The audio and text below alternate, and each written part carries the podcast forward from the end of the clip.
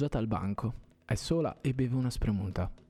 Per terra, vicino alle gambe, ha una borsa di pelle nera e non so per quale motivo vengo attirato proprio da questo particolare. Mi fissa con un'insistenza imbarazzante. Quando i nostri sguardi si incrociano, però si gira. Passano pochi secondi e mi guarda di nuovo. Questa sequenza si ripete diverse volte.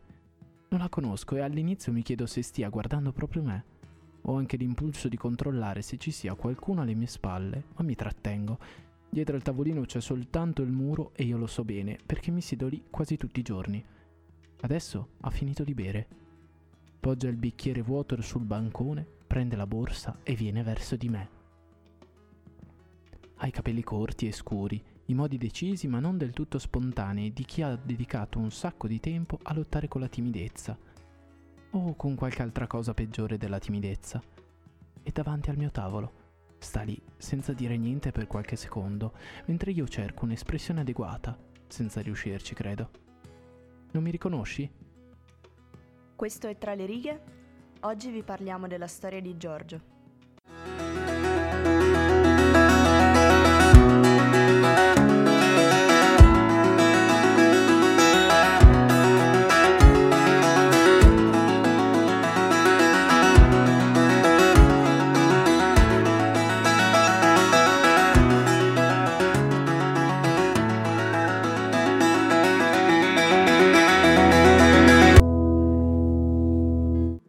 Giorgio è il protagonista della storia che vi raccontiamo oggi. È il classico studente modello, studente di giurisprudenza e figlio perfetto, figlio che tutti vorrebbero avere, ottimi voti a scuola, sempre casa a scuola, non ha amici strani, non beve, non si droga, tutto, tutto, bene, tutto normale, finché un giorno eh, non fa la, la classica conoscenza sbagliata e praticamente conoscendo Francesco e verrà trascinato in questo giro incredibile di, di vizi e di casini alla fin fine, nel senso che verrà talmente plagiato dalla personalità di questa, di questa persona che non riuscirà più a riconoscersi, nemmeno lui non riuscirà più a, ad avere una concezione di ciò che è giusto o sbagliato o ciò che faceva prima rispetto a quello che fa adesso praticamente. Cioè diventerà completamente una persona diversa, senza più ness- nessun tipo di autocontrollo o autocoscienza. Bentornati a questa nuova puntata di Tra le righe. Siamo sempre Cecilia Passarella e Margherita Marzari a raccontarvi dei libri che ci sono piaciuti di più o anche dei libri che magari non ci sono piaciuti ma che abbiamo comunque voglia di raccontarvi. Il libro di cui parleremo oggi è appunto Il passato è una terra straniera di Gianrico Carofiglio. Per scoprire di cosa parleremo nella sezione di arte, continuate ad ascoltarci.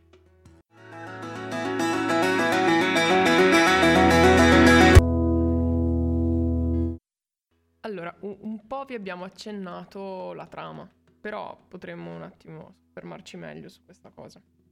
C'è un, um, una cosa in particolare che definisce questo cambio di personalità e questo cam- cambio di comportamento di, di Giorgio, che è il, il gioco d'azzardo.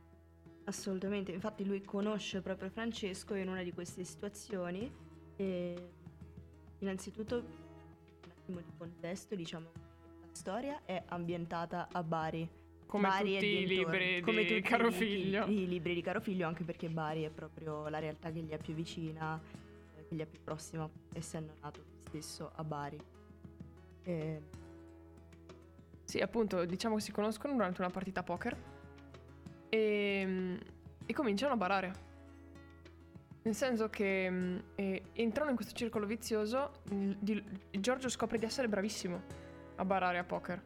E in particolare a giocare con le carte. Poi comincerà anche a fare trucchi di magia. C'è una parte del libro in cui fa il classico trucchetto, sai, quello delle tre carte. Tipo trova la regina e le, le sposti.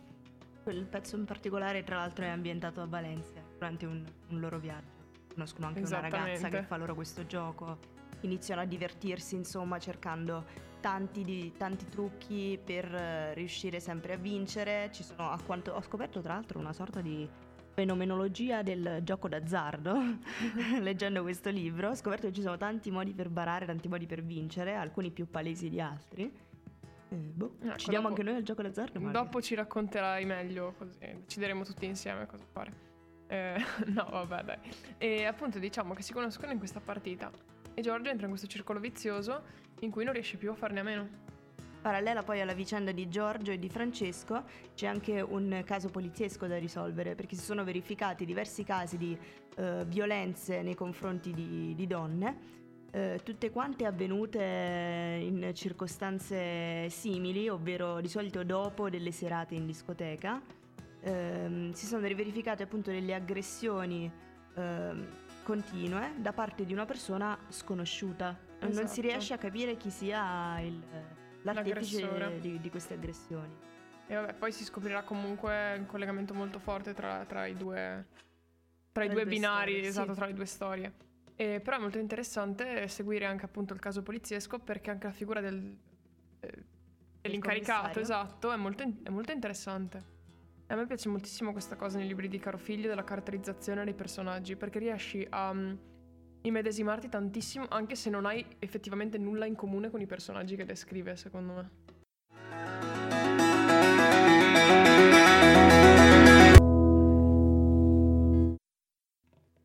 Quindi qual è il problema principale di questa nuova vita? Cioè, cos'è che non gli permette di tornare indietro? Fondamentalmente, a parte la conoscenza di, eh, di Francesco, che appunto entrerà in maniera talmente violenta nella sua vita da condizionarlo in qualsiasi sua decisione, ci sarà anche un'altra cosa che comincerà pian piano a insinuarsi nelle loro vite, che è l'uso di stupefacenti. Sì, quindi dipendenza principalmente, non, non solo dalla droga, ma dal, da Francesco, dalla, dalla vita persona che, stessa. che conduce Francesco e dai soldi. Perché comunque con questa cosa, col fatto che barano, eccetera, cioè si abituano a uno stile di vita che è completamente diverso. Cioè macchina nuova, eh, 50.000 euro in contanti, così eh, a caso.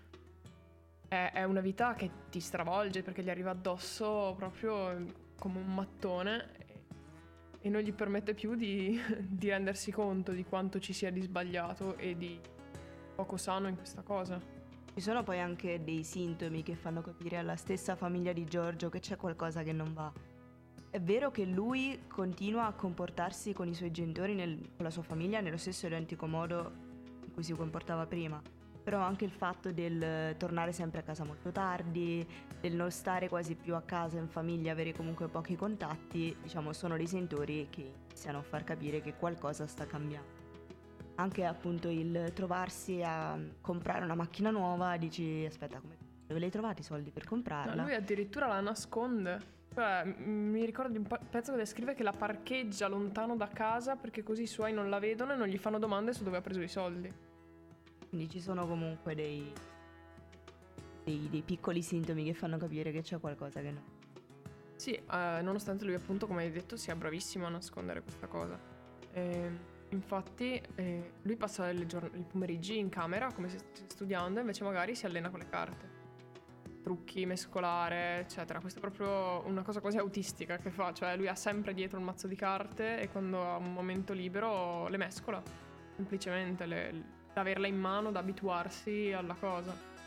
Viene poi anche descritto per esempio il primo momento in cui Giorgio prova a assumere droghe.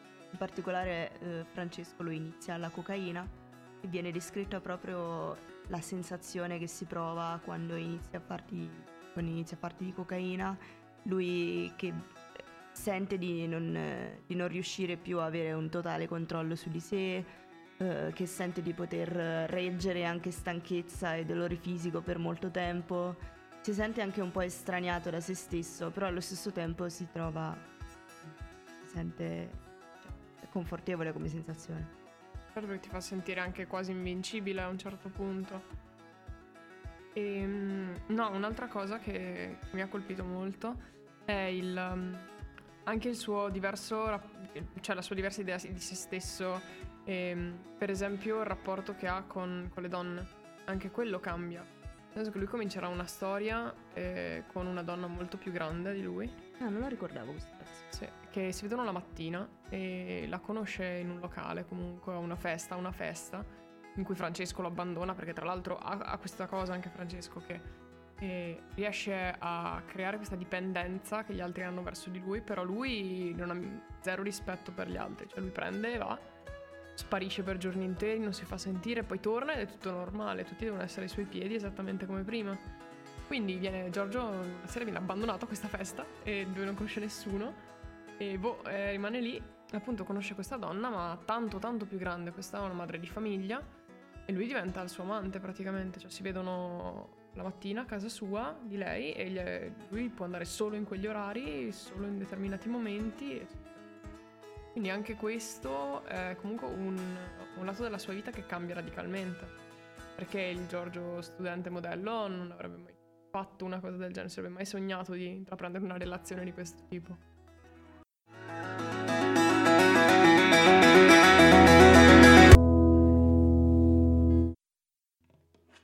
C'è da dire che non so tu quando hai letto questo libro, però io l'ho letto un bel po' di tempo fa, almeno 4-5 anni fa, e la cosa che mi colpisce è che magari ci sono cose di questo libro che io ricordo perché mi hanno colpito, ma non sono magari le stesse che hanno colpito te. Tipo? Cioè, tipo, per esempio, mi ha colpito molto la questione del gioco delle carte, del, dei diversi trucchi per riuscire a barare, um, del fatto appunto delle sensazioni che rimanda all'assunzione di droghe o per esempio anche la questione del a un certo punto si sente proprio l'ansia di loro che eh, nel momento in cui stanno per partire per questo viaggio a Valencia devono cercare di eh, nascondere e impacchettare la droga per portarla con loro. E io ricordo assolutamente l'ansia di Giorgio che a un certo punto sembra quasi che sia lì lì sul punto di tirarsi indietro e di lasciare tutto quanto, perché per quanto lui sia un, appunto uno studente di giurisprudenza, sia in, comunque in un certo qual modo legato anche a questioni legali, a un certo punto in questo momento è come se avesse quasi uno sprazzo di lucidità e pensasse di tirarsi indietro non solo, ma addirittura quasi di denunciare l'amico. Sì, cosa che poi ritornerà anche dopo questo sentimento. Diciamo che eh, non, non, riesce a essere corrotto completamente, ma questo vabbè, non, non vi spoileriamo il finale altrimenti vi roviniamo il libro. Cioè, no, in realtà no, probabilmente quel genere di libro che anche se sai, anche se conosci il finale, perché effettivamente alla fine il finale è abbastanza scontato. Sì, però resta comunque diciamo esatto. un, un gia- giallo, tra virgolette, un poliziesco, insomma, però, qualcosa di simile, per cui esatto. evitiamo di spoilerare diciamo il finale. Diciamo che è quel, genere, è quel genere di poliziesco che anche se sai come va a finire non ti rovina il libro. Perché anche il procedimento per arrivarci è, è la parte bella Invece la, la, del viaggio a Valencia anche a me è una cosa colpito che continua a ritornarmi, ritornarmi in mente. Quando mh, Francesco gli propone la prima volta il viaggio, non gli dice subito della droga. Ovviamente questo viaggio era eh, pensato esclusivamente per uh, spacciare, cioè, ma, cioè, importazione di massa, di chili di droga. E, um, inizialmente gliela butta lì come una vacanza, hanno bisogno di staccare, di partire, un viaggio solo loro, si divertono, eccetera. E gli dice, e c'è proprio questa frase, gli dice, noi andiamo a Valencia, ma non è importante arrivare lì, è importante tutto il viaggio per arrivarci. Se ci va di fermarci prima, ci fermiamo prima e poi ripartiamo. E questa cosa è una cosa molto bella, cioè a me piace come concetto di viaggio. E poi mi ha colpito un sacco la, la frase dopo, che è invece una riflessione di Giorgio, e fa, dai primi ca- chilometri è stato subito chiaro che in realtà era una cazzata quella del fermiamoci se vogliamo. Abbiamo tirato dritto a Valencia per arrivarci il prima, il prima possibile. Non so, mi ha sempre colpito un sacco questa cosa. Sì, è un po', diciamo, come dicevamo prima, quello sprazzo di lucidità che a un certo punto ti fa capire, e fa capire allo stesso Giorgio che la persona che ha di fronte non è una persona di cui può fidarsi al 100%. Inizia già a nutrire dubbi nei confronti della, sin- della sincerità di quel rapporto, che magari non è proprio così vero. E un'altra cosa che mi ha sempre colpita in senso negativo è quanto sia facile in realtà eh, deviare in questo modo una persona. Mm, nel senso di? Nel senso di lui veramente è uno, cioè uno, un ragazzo perfetto, buono, da cui nessuno si aspetterebbe niente di male e basta pochissimo per trascinarlo e cambiarlo. Probabilmente però anche perché lui stesso è una persona fragile. Certo. Nel senso è una certo. persona magari nell'ambiente di Bari, ok, mi sembra un po' strano perché magari certe cose te le aspetti, sei un po' più abituato a vedere le cose da un punto di vista più, ehm, più reale, mm. mettiamola così. Però io penso che per essere corrotti in un determinato tipo di cose devi essere anche un po' ingenuo, per così dire. Devi essere anche una persona che ha sempre vissuto nello stesso identico modo abitudinario e che magari ha visto in quella, in quella proposta un, una scappatoia, un modo di fuggire da quella vita. Magari lo stesso Giorgio era anche lui stufo di fare sempre le stesse cose, sempre chiuso in casa a studiare, sempre molto abitudinario nel suo modo di vivere. Certo, però poi se ci pensi, diciamo, alla fin fine non è così raro. Cioè, la classica cosa, mm, ok, di solito viene eh, qualche anno prima, mm, però sì. la classica cosa delle amicizie sbagliate è molto comune. Ah, sì. Ecco, sì. quella è una cosa che mi ha sempre colpito tantissimo, quanto sia facile.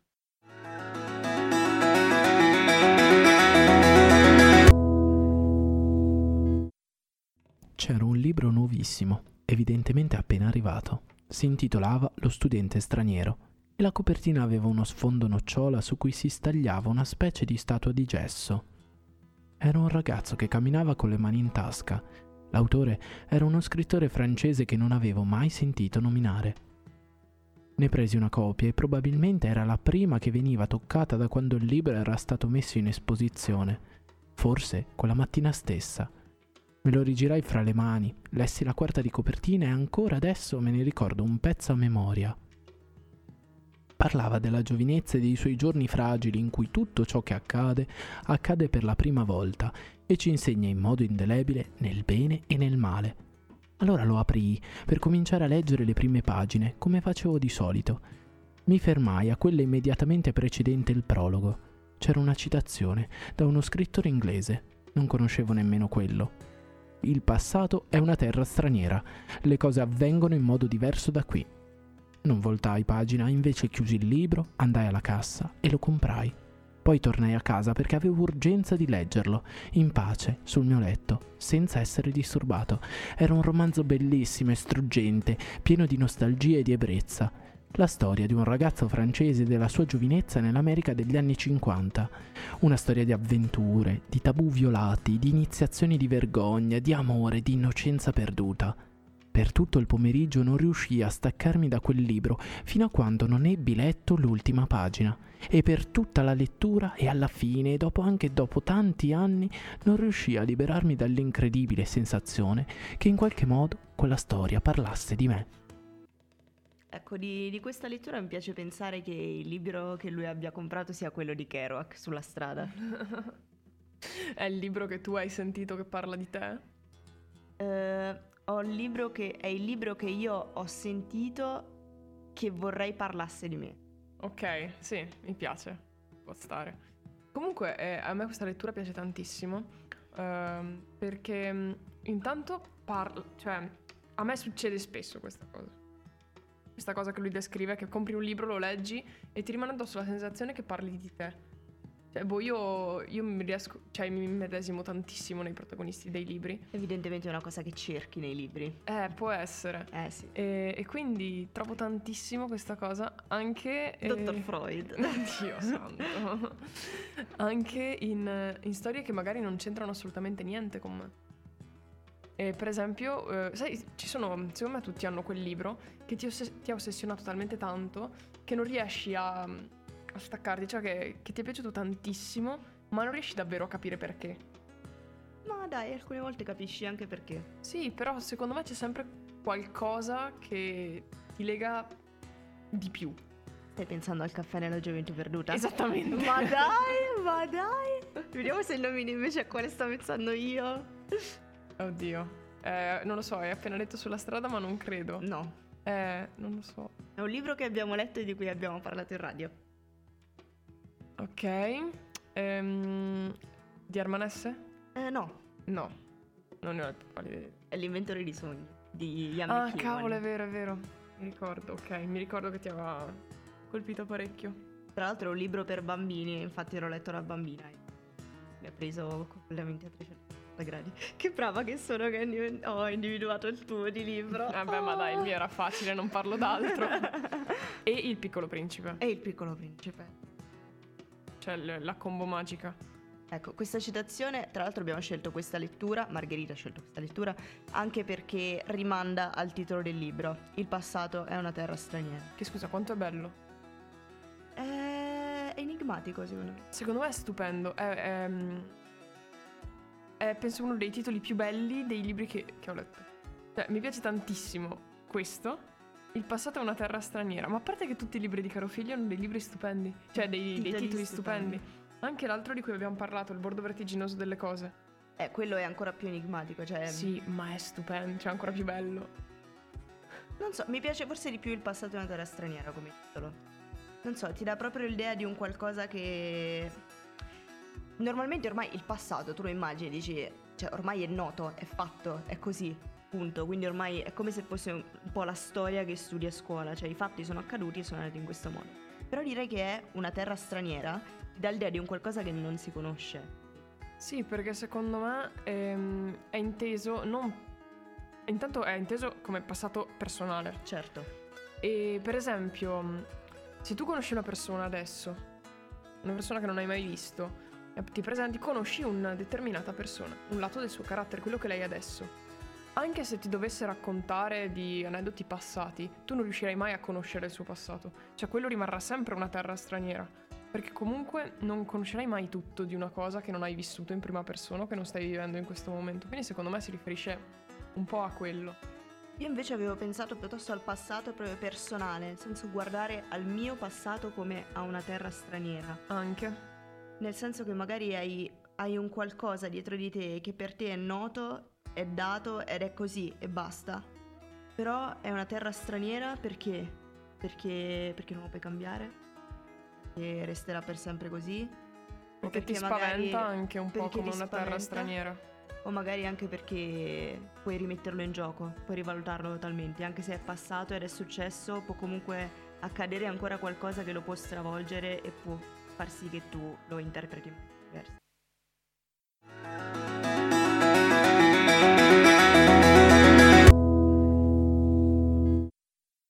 Allora, diciamo che torniamo un po' alle origini.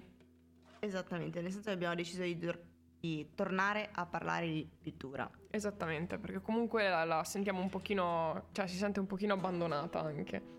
Quindi ci sembra anche giusto eh, ritirarla fuori e darle la sua importanza. In particolare, secondo noi, ehm, ci sta a parlare di arte astratta in questo caso, di quadri astratti. Sta a parlare di quadri astratti proprio perché sono qualcosa da, da interpretare da cercare di comprendere, da guardare, cercare di capire senza che qualcuno ci spieghi, senza che ci sia dato subito qualcosa per scontato, per ovvio, come esatto. può essere dato per scontato, per ovvio, il soggetto di un quadro, di un, di un ritratto. Di un ritratto. Ecco, io se c'è una cosa che odio è quando qualcuno mi dice cosa devo vedere nell'arte astratta. Vabbè, non è che uno ti dice cosa devi vedere, ti dà un input, nel senso che magari ti dice guarda, eh, in questo quadro Kandinsky riproduce la musica e in particolare riproduce questo brano. Ok, quella è un'altra cosa. A me, cioè, eh, le persone che eh, guardando un quadro astratto cercano qualcosa di concreto. Ah. Io quello non lo sopporto. Perché no? Magari può, può esserci.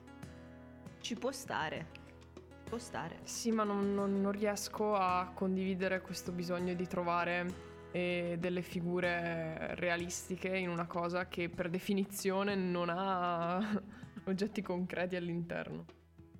Boh, sto pensando Beh, ma è la, è la mia impressione. Vabbè, metti il caso che magari un cieco o un parzialmente cieco decide di, di, disegnare un qualcosa di concreto, tipo disegna un cavallo, però ovviamente lui è cieco e in parte cieco, eh, quindi magari lo disegna, par- mm, lo disegna, in modo diverso e a te sembra arte astratta e magari cerchi qualcosa. Eh, ma quella è un'altra cosa, quella a me sembra arte astratta perché non è realisticamente corretta, però non è stata dipinta per essere arte astratta. Beh, per un cieco magari è dipinta per essere arte astratta. Eh, appena per lui quello... vuole dipingere un cavallo, però. Ma perché lui lo vede in modo di. lo vede, nel senso che non lo vede, quindi per lui quello è un qualcosa di astratto. Eh, perché non lo vede. No, no, non condivido questa cosa. Vabbè, a parte questo piccolo fuori tema, off topic. Esatto.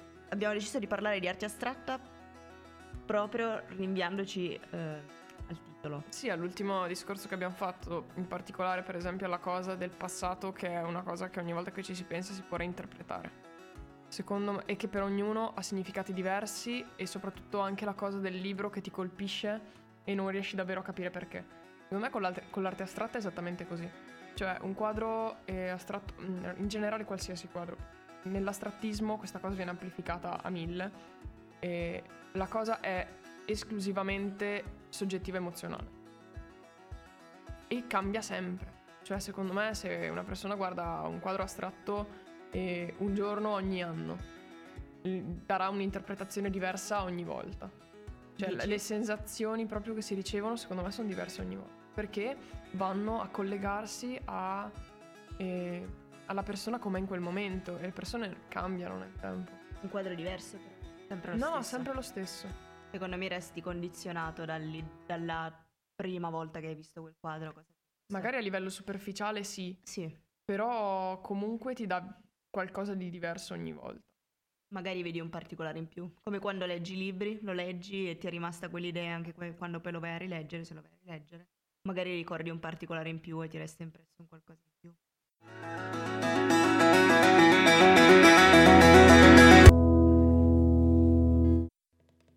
Ecco, allora volevo chiedere qual era il tuo quadro astratto pre- preferito che ti ha lasciato qualcosa. Allora, in realtà è una domanda molto difficile, nel senso che io rimango sempre legata a Pollock. Lo sapevo che l'avresti detto, lo Che sapevo. tra l'altro abbiamo parlato di Pollock sull'altro libro di Caro Figlio. Giustissimo, giustissimo. Perché certe cose tornano, no? Vabbè, comunque, eh, diciamo che Pollock rimane, però effettivamente cambia la mia percezione dei quadri di Pollock in base a quando li guardo. Ah sì? Sì. Mm. Per esempio? Oddio, non so dirti... Uh... No, non... Uh, cioè, nel senso che... Allora, ti è capitato più volte di vedere sempre lo stesso quadro di Pollock, ma dal vivo o... No, dal vivo solamente una volta. Infatti adesso volevo... Uh, sono andata al Peggy Guggenheim un paio d'anni fa.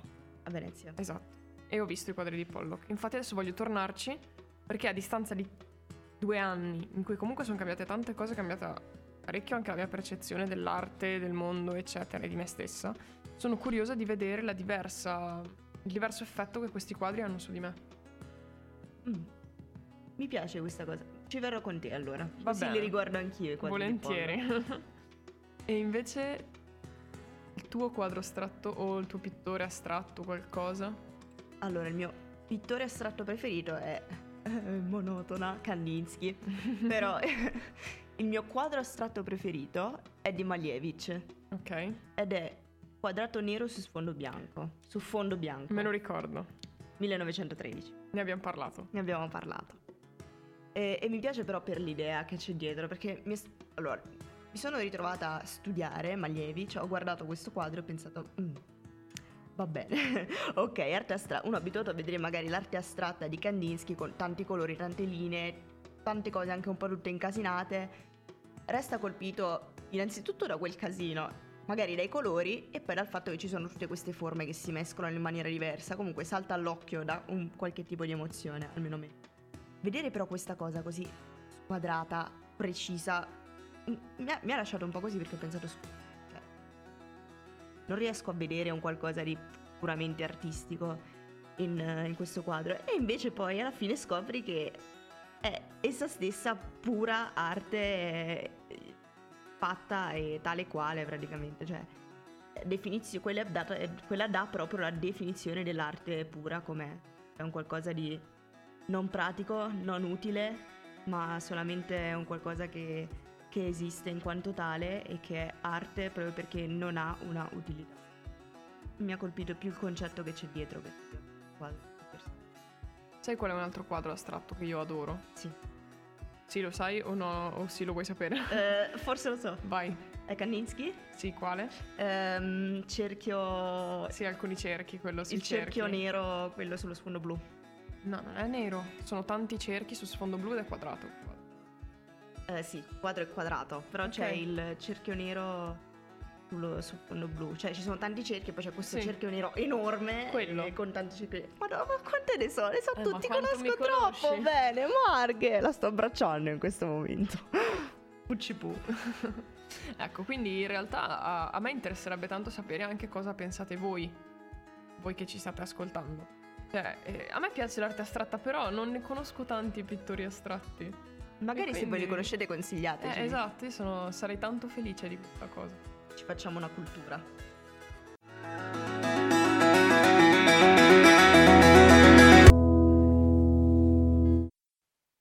Abbiamo finito anche questa puntata e è vero che l'altra volta vi abbiamo detto che avremmo concluso la stagione con uno speciale di Shakespeare. Ma ci abbiamo ripensato. Esattamente. Cioè, non è che non manteniamo le promesse, comunque facciamo uno speciale di Shakespeare settimana prossima, quindi la prossima puntata sarà su Shakespeare. Quella dopo, cioè l'ultima della stagione, la prima dopo, l'ultima dopo, prima di Natale, la posso fare? Sarà su A Christmas Carol. Sono contenta. Esatto. Brava, hai avuto veramente un'illuminazione. Così vi lasciamo in questa, con il tema natalizio. Lasciamo andare direttamente a scartare i regali sotto l'albero e... e a cantare le carole. Esatto. Ecco, unica cosa, se avete qualche preferenza sui libri di Shakespeare, nel senso che se vi interessa qualcuno in particolare che volete sentire un po' più approfondito, noi comunque ne faremo un po', scrivetecelo. Esatto, come sempre. Noi siamo disponibili a sapere tutto quello che voi avete da dirci. E... Ci interessa la vostra opinione. Esattamente. Quindi vi diamo appuntamento come sempre martedì prossimo, sempre su Samba Radio, sempre alle 19. 9. a farci compagnia e a tenervi e a farvi tenere compagnia da noi. Ciao. Baci.